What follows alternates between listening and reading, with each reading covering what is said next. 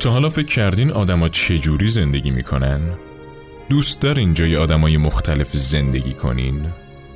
درسته که زندگی کردن جای آدم های مختلف غیر ممکنه، اما میشه داستان زندگی آدم ها رو شنید و حس لحظاتشون رو تجربه کرد.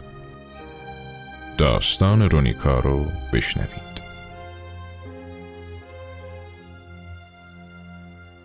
امیر مکانیک آورد و ماشین درست شد. راهی شدیم سمت شیراز. فرمای بازرسی رو براش تلگرام کردن و قرار شد توی مسیر پرینت کنیم.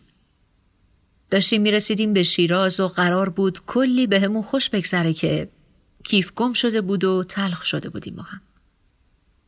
توی مسیر براش چایی ریختم، سعی کردم دلخور نباشه ازم. ولی امیر دیگه وقتی عصبی میشه خیلی طول میکشه تا دوباره لبخند بزنه. رسیدیم شیراز. رفتیم اقامتگاهی که شرکت در اختیارمون گذاشته بود. خدا رو شکر معرفی نامه یه شرکت روی ماشین بود و کارت ملی امیر رو که دیدن دیگه شناسنامه نخواستن. منم زنگ زدم مامانم که ببینم کیف اونجا جا نمونده. مامان مشخصاتش رو پرسید که بره ببینه.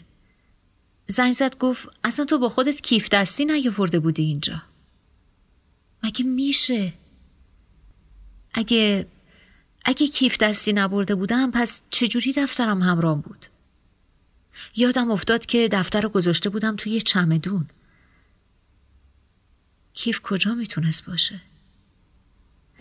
نکنه بین راه که پیاده شدیم برای اینکه چای بخوریم گم شده بود. باید کیف رو پیدا میکردیم. گرفتن شناسنامه اونم توی این وضعیت کار سختیه.